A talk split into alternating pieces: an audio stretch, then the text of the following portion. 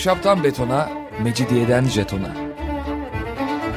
Alameti kerametinden menkul kent hikayeleri.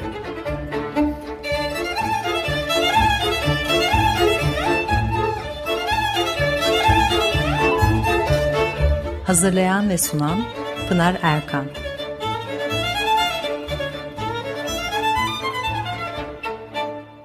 Efendim merhabalar. Bir haftalık aradan sonra yine birlikteyiz. 95.0 frekanslı açık radyoda ahşaptan betona, mecidiyeden jetona tam şu anda başlamış bulunmakta. Anlatıcınız ben Pınar Erkan. Elektronik posta adresim pinarerkan.yahoo.co.uk Bugün biraz İkinci Dünya Savaşı yıllarına e, gideceğiz ve e, bir e, Bulgar e, e masal e, e, hikaye ve masal yazarı Angel Karaliçev İstanbul'a geliyor. E, e, yanında arkadaşlarıyla birlikte geziyorlar, izlenimlerini e, aktarıyor. Ben de onlardan e, biraz e, size aktarımlarda bulunmak istiyorum. Yazar olmanın getirdiği o ilhamla çok güzel ifadeleri var İstanbul'u anlatırken. E, bir edebi dilde e, kullanılıyor e, anlatımlarında. Trakya tarafından yolculukları devam ediyor. Gece yarısı uzun köprüde ince fincanlarda kahve yudumlamışlar. E, Çatalca'dan e, geçiyorlar, küçük çekmeceye geliyorlar. Kıyıda eski faytonlar varmış, onları görmüşler. Bir zamanların altın koçularından kalıntılar. Zaman denen afet tarafından kıyıya atılmış midye kabuklarına benziyorlar diyor. Kıyı ince taşlarla doluymuş. Ondan sonra Yeşilköy'e geliyorlar. Kalabalık deniz sayfiyesi, ahşap evler, bahçeler, enginarlar, e, çiçekler. Ve İstanbul'a e, geldikten sonra da önlerine sur duvarları çıkıyor. Mısır piramitlerinden ve Babil e, kulesinden sonra geçmişin en büyük anıtı olarak e, nitelendiriyor sur duvarlarını. E, surun üzerinden Yedi Kule'nin Yavuz duvarları, Ahmediye'nin yüksek minareleri, Ayasofya görünüyormuş. Ondan sonra da e, kalbime endişe sardı diyor. Çünkü girdikleri ilk dar İstanbul sokağı bir Bulgar'ın adını taşıyormuş. Baltoğlu Süleyman Bey. E, 1453'te e, o boğazın e, sularında şehir alınırken yapılan bir muharebeden e, söz ediyor. Oldukça da grotesk anlatımlar var. Onları tekrarlamak istemiyorum. Bir savaş içerisinde karşılaşacağınız ve e, hiçbirimizin e, e, yaşamak istemeyeceği e, bir takım korkunçluklar. E, e, ve e, işte sonuç olarak da e, o gün bugündür Baltoğlu'nun adının e, tarihin karanlığında kaybolduğunu 500 yıl sonra İstanbul Sokağı'nın e, tabelasında belirdiğini söylüyor. Sonra hipodromdan da söz ediyor. E, Engin hipodromdan şimdi divan perçemleri menekşelerle bahçeye dönüştürülen küçük bir köşe kalmış sadece diyor. Ee, e, Yılanlı Sütun'un, e, Büyük Theodosius Sütunu'nun ve e, Kolossos'un anıtı kenarında güvercinler oynaşıyormuş. O 16. yüzyıl önce 16 yüzyıl önce Delfi'de dökülmüş birbirine dolanan üç başsız yılan buraya Konstantin tarafından getirilmiş. Theodosius büyük sütunu Heliopolis'ten getirdi. Hafif kiremit renkli, üzerine mavi taş taneleri serpiştirilmiş Cilalı devasa yekpare, bin yıllık hieroglifler sanki birkaç gün önce kazınmış gibi diyor, tarif ediyor. Bu uğursuz yer parçasında Bizans 700 yıl boyunca kendi kanını döktü diye başlıyor. Ondan sonra hipodrom tabii bizim hipo, hipodrom hiçbir şey değil bugün artık. Hani bakıyorsunuz bir alan sadece e, hani e, orada ne kadar e, önemli etkinlikler yapıldığı, Konstantinopolis için ne kadar önemli olduğu, e, orada yapılan e, yarışların ne anlama geldiği, o sembolik ifadeler, şehir içerisindeki toplumsal hayatın e, bir parçası olarak etkileri, şehrin e, yönetiminde e, imparatorların e, varlığını ortaya koyması açısından etkileri e, e, tarihte hep yazılı zaten ama artık günümüzdeki İstanbul'da biliyorsunuz hipodrom sadece işte böyle gidip içinde az önce sözünü ettiğim sütunları da görebileceğiniz ama gerçekten bu konuda bilginiz yoksa size çok da fazla bir şey ifade etmeyecek bir şehir parçası olarak e, e, maalesef varlığını sürdürüyor. Bizans devrinde imparatorlar e, hipodromdaki e, olaylar sonrasında e, e, tahttan alaşağı ediliyorlar başka türlü bir takım olaylar oluyor filan. Bazen de hipodrom mahkeme salonuna dönüşüyor ve yüksek tahtından imparator hak dağıtıyordu diyor. İmparator Teofilos'un Eloğlu'nun gemilerini pek seven bir saray mensubu varmış. Bu adam bir dul kadının gemisini çalmış. Ee, e, e, soyulan kadın çok defa şikayet etse de o, o çok be becerikli olan hırsız bir yolunu buluyor. E, bunların hepsini savuşturuyormuş. E, kadın e, e, ne yapsın? Sirkçilerden yardım istemiş. E, gözyaşları içinde onun o halini gören oyuncular küçük bir gemi yapmışlar. Oyun günü İmparator locası önünde iki oyuncu arasında şöyle bir diyalog geçmiş. Dostum bu gemiyi yut. İmkanı yok yutamam.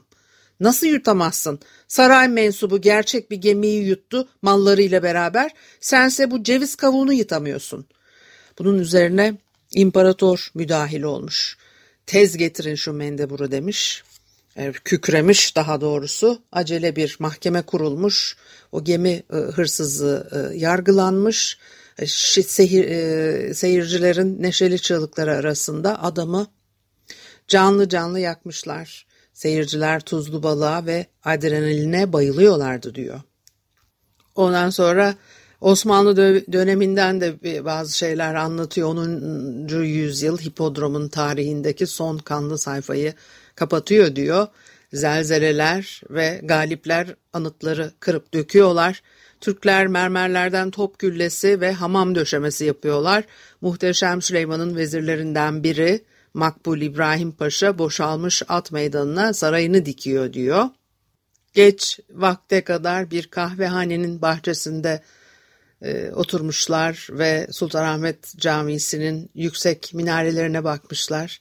Minarelerde yüzükler varmış, mermer dantelli şerefeler, at meydanına doluşan genç topçular meşin yuvarlağın peşinden koşmuşlar. Askerler bahçede dolaşıyorlar, çekirdek çitliyorlar, beyaz dişleri parlıyor. Radyoda tango çalıyor ve başlarının üstünde bir bülbül şakıyor. Akşamın Alacakaranlığında eski sarayın pencereleri erkek kedi gözleri gibi parıldıyor. Görünmeyen bir güneş trajik ışıkla aydınlatıyor sarayı. Vapurlar boğaz içinde yarasa gibi mekik dokuyor. Eski hipodromun canlı olduğu o zamanlarda Venedik'ten cam eşyalarla, Asya'dan halılarla, Bulgaristan'dan bal mumu, deri ve ekinle, Afrika'dan fil dişi ve gergedan boynuzlarıyla, Kalkan için kaplumbağalar yüklü gemiler demir atıyorlar. Avrupa dilenci ve cahil baldırı çıplaklarla dolu bir memleketti. Oysa Konstantinopolis elmas gibi parlıyordu diyor. Sokaklarında öyle giyinmiş erkekler dolaşıyordu ki hepsi prense benziyordu. Ondan sonra da Fener'e doğru devam ediyorlar. Fener'in dar sokaklarında serin bir esinti salkım dallarını e, oynatıyormuş ve terk edilen sur duvarlarına kök atan incirlerin yaprakları arasında uğulduyormuş. Bizler için kutsal bir yer olan Meto'a vardık diyor. Meto e, kagir, e, e kevgir veya işte kagir olarak da geçen yapı 1849'da Stefan Bogoridi'nin İstanbul Bulgar cemaatinin ihtiyaçları için bağışladığı o Haliç kıyısındaki iki katlı yalının bulunduğu parselin e, batı ucunda başlanıyor. Bugünkü e, Sen Stefan Bulgar e, Kilisesi ilk başta bu şekilde inşa edilmiyor tabi. Batı cephesi Haliç surlarına e, e, yaslanan, ön tarafı da körfeze bakan bu kabaca dikdörtgen planlı yontulmuş taşla örülü döşemeleri ahşap yapı İstanbul Bulgar esnafının desteğiyle tamamlanıyor ve 23 Nisan 1850 tarihinde törenle hizmete e, açılıyor. Osmanlı evraklarında papaz evi olarak e, geçiyormuş. 25 odalı Kevgir'in inşasındaki başlıca amaç İstanbul üzerinden kutsal topraklara giden Bulgar hacıların konaklayabilmelerine imkan sağlamak. Ayrıca bir kültür kurumuna dönüşmek. Yolun arka tarafında oldukça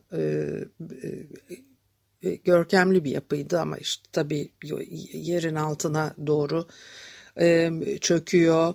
E, bu bölgedeki hiçbir yapı kıyıda sur duvarları önünde de ya var ya yok zaten o sur duvarları. E, ancak o geçmiş zamanın görkemini size e, hissettiren bir varlık ortaya koyabiliyor. Günlük şehir hayatı içinde kafelerle dolmuş o çevre bakıyorsunuz sur duvarlarının üzerine oturmuş kafeler arasında aslında o tarihin çok önemli e, dönemlerini e, görmüş. Orada varlığıyla o dönemlerin taşıyıcılığını yapmış binalar. Günümüz e, modern hayat içerisinde, günümüz İstanbul koşullarında varla yok arası. Meto'nun karşısında Sisam Adası Prensi Stefan Bogoridi'nin konağı yükseliyor. O dönemde Abdülmecit Osmanlı İmparatorluğu'na hizmetlerinden dolayı konağı e, Sisam Adası Prensine hediye etmiş. Stefan Bogoridi konağın birinci katını Bulgar Kilisesi için ayırıyor ve e, Makaryopolski 1860'ta ilk defa Fener Rum Patriğinin adını kilise ayininde anmıyor. Ve e, Fener onu Anadolu'ya sürgün ettiriyor. O prens konağının kalıntıları üzerinde e, San Stefan Kilisesi veya işte Demir Kilise e, yükselmekte günümüzde. Zamanında da kilise avlusu çiçek, şimşir, defne ağacı, sarmaşık, yaban asmasıyla doluymuş. Bir e, ara verelim ondan sonra devam edelim. Efendim Açık Radyo'da ahşaptan betona, mecidiyeden jetona devam ediyor. Haliyle Pınar Erkan'ı e, dinlemektesiniz. Biz de bugün e, Angel Karaliçev'in İkinci Dünya Savaşı'nın başlarında İstanbul'a yaptığı e, seyahatten size parçalar aktarıyorduk. E, e, Fener'e geldiler. Bulgar egzarlığını gördüler. Sen Stefan Bulgar Kilisesi'ni gördüler. Ondan sonra da Fener'den Kariye'ye doğru devam ediyorlar. Diyor ki kırmızı bayrak ormanıyla süslenmiş fakir bir sokaktan sık pencereler, fırınlar ve büyük şişlerde koyun etinden döner kebap kızartılan lokantalar kenarından geçerek Kariye Camii'ne doğru tırmanıyoruz. Bir bayram bir şey kutlanıyor herhalde o her yerin e, kırmızı bayrak ormanıyla süslenmiş olmasının anlamı bu. Ondan sonra da açıklama yapıyor. Ivan Vladislav'ın oğlu Trajan'ın kızı Andronik e, e, e, Dukas'a evlenen Konstantin II. Dukas'ın kardeşi asil Bulgar prensesi Maria Duka tarafından yaptırılmış. Günümüze kadar tamamen korunan kilisenin eski adı anahtarmış. Ve Maria Dukas Bizans'a bir imparatoriçe veriyor, dünyaya getiriyor. Ondan sonra da Alexius I. Komnenos'un eşi olacak Irina ve Maria Dukas'ın torunu en büyük ortaçağ Bizans kadın yazarı Ana Komnena olarak geçer. Ana Komnena'dan çok eski programlarda birkaç defa konuştuk ee, ve Türkler 500 yıl boyunca Hristiyan mozaiklerine dokunmadan Kariye'de secdeye vardılar. Bu mozaikler bir hazine değerinde diyor. İşte şimdi de ondan sonra kapıları kemiriyoruz. E, Kariye'ye e, giriyorlar e, büyük bir heyecanla ve hayranlıkla e, o mozaikleri seyrediyorlar, e, içerisini izliyorlar. Sonra oradan çıkıyorlar, suru takip ederek karanlık yılan kavi sokaklardan Makedonyalı Bazilius ve Bulgar Kran Bazilius yine biri birinci Bazilius öbür ikinci Bazilius onların yaşadığı Villa Herna'nın kalıntılarına doğru iniyorlar aşağıya. Surlardan da çok etkileniyorlar. Altın boynuza doğru iniyor. Yüce sur diyor. Temelleri ağır taş bloklarla örülü. Daha üst kısımları horasan taş ve tuğla. Sura bakarken ürperiyormuşsunuz. O sur ki milyonluk dünya şehrini serin taş kucağına basmış ve ayı gibi sıkıyor diyor. Avarlar, Hunlar, Gotlar, Bulgarlar, Kumanlar, Araplar, Haçlılar, Türkler sur önlerine dayanmışlardı. Ee, Tanrı'nın kırbacı e, e dedikleri Atilla'nın yaklaşmasından korkan İmparator Theodosius II suru 5. yüzyılda inşa ediyor. E, maviler ve yeşiller aynı zamanda girişmişler bu işe ve birileri e, Altın Boynuz tarafından başlamış, diğerleri Marmara tarafından büyük bir gayret sarf ederek ortada e, buluşacak şekilde o e, surları inşa etmişler ve Atilla da ordusunu kazılan derin hendeğin kenarına konuşlandırmış. E, Theodosius bunlarla görüşmelere başlıyor. Bir torba altın gönderiyor ve gizlice Atilla'yı vuracak tetikçiler ayarlamış. Fakat e, e Atilla e, kurnaz imparatorun planlarını öğreniyor. Şehre iki elçi gönderiyor Orest ve Eslav.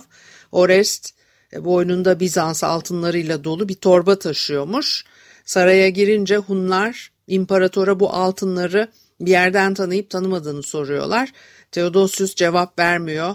Bunun üzerine Eslav demiş ki Theodosius atalarına saygıda kusur etti. Bize vergi öderken kölelerin safında yer alıyordu. Demek ki üstünde bulunanlara saygı göstermeliydi. Kötü bir köle gibi tetikçiliğe kalkışacağı yerde. Ve e, Hunlar Theodosius'un varisi Markianus'tan altın istemişler. Fakat e, o kibirle bizim altınımız dostlar için, düşman için demirimiz var diye cevap vermiş. Böyle herkes birbirine büyük büyük e, sözler çarpıyor. Ondan sonra geç vakte kadar Fener'de bir kahvehanede oturmuşlar. Türk halk türküleri dinlemişler. Türkü makamı hızla yükseliyor, inceliyor ve kayboluyormuş semada. Tıpkı minarelerin uçları gibi. Başımızın üstünde bir kırlangıç sürüsü ilkbahar horonu tepiyordu diyor. Ah şu benim rüyalarım diye de yine e, devam etmiş.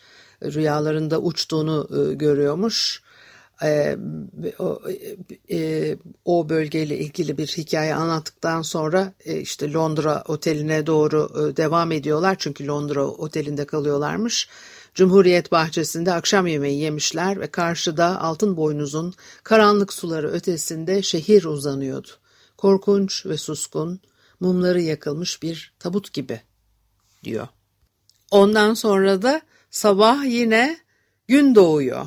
Gün Anadolu'nun çöllerinden doğuyor diyor. Sırtına bir sepet yüklemiş geliyor. Sepette salatalık, kiraz, çilek, beyaz inci gibi dutlar. Dut zamanıymış. Sabahın dördünde büyük köprü gece altın boynuza giren gemileri kapatıyor. Her taraftan kervanlar geliyor. İnsanlar ve sebze, ekmek, kesilmiş koç taşıyan atlar. Boğazdan yüzlerce balıkçı balık pazarına doğru kürek çekiyor. Kalabalık artıyor. Havayı balık kokusu kaplıyor. Kalabalık arasında Mısır Osman dolaşıyor. Alayla İstanbul'un komutanı diye adlandırılan, yalın ayak, gömleksiz, omzundan çan dizesi sarkıtmış, kolu sarılı. Bir milyon asker varmış emrinde. Küçük bir işaretini bekliyormuş harekete geçmek için. Ondan sonra balıkları sayıyor. Levrek, besili ve yağlı barbunya. Sedef pırıltısıyla, pembe lekelerle, lüfer, ok gibi uzun burunlu kılıç balığı, Mercan, nadir ve pahalı balık, duru suların taşlar arasında yaşıyor. Siyah sırtlı istakozlar, mürekkep mavisi deniz tavşanları kırmızı çizgilerle, pırtlak gözlü deniz köpekleri. Gelincik balığı, yığın yığın lakerda. Her adımda Bulgarlar ve Bulgarca konuşan İstanbullular. Sokaklara dut satıcıları tablalarını dizmişler. Dut alıyorlar. Yarım okkası beş kuruştan, bir satıcı Şumlu'nun bir köyünden geldiğini anlatıyormuş. E, e, nereden geldiğini böyle hikaye ederken de alıcılar dutlara ördek gibi saldırmışlar. Balkapan Han'dan Ayasofya'ya gizli bir tünel olduğunu söylüyor. İstanbul'da 50 yıldır tüccarlık yapan Koprivsitsalı, inşallah doğru söylemişimdir, e, Dragomirov ile geçen yüzyılda Bulgarların ticaret odağı e, olan Balkapan'a kadar gidiyorlar. Dragomirov eski kelimelerle karışık, hoş ve tatlı bir Bulgarca konuşuyormuş. Büyük bir demir kapıdan Orta Çağ'dan kalma taş bir e, yapıya giriyorlar. Eski Bizans manastırı. O geniş avluyu incir ağaçları, salkımlar gölgelemiş. Avlunun kaldırımı Dobruca arabalarının tekerleklerini ve Trakya atlarının nallarını hatırlıyor, hatırlıyor olmalı diyor.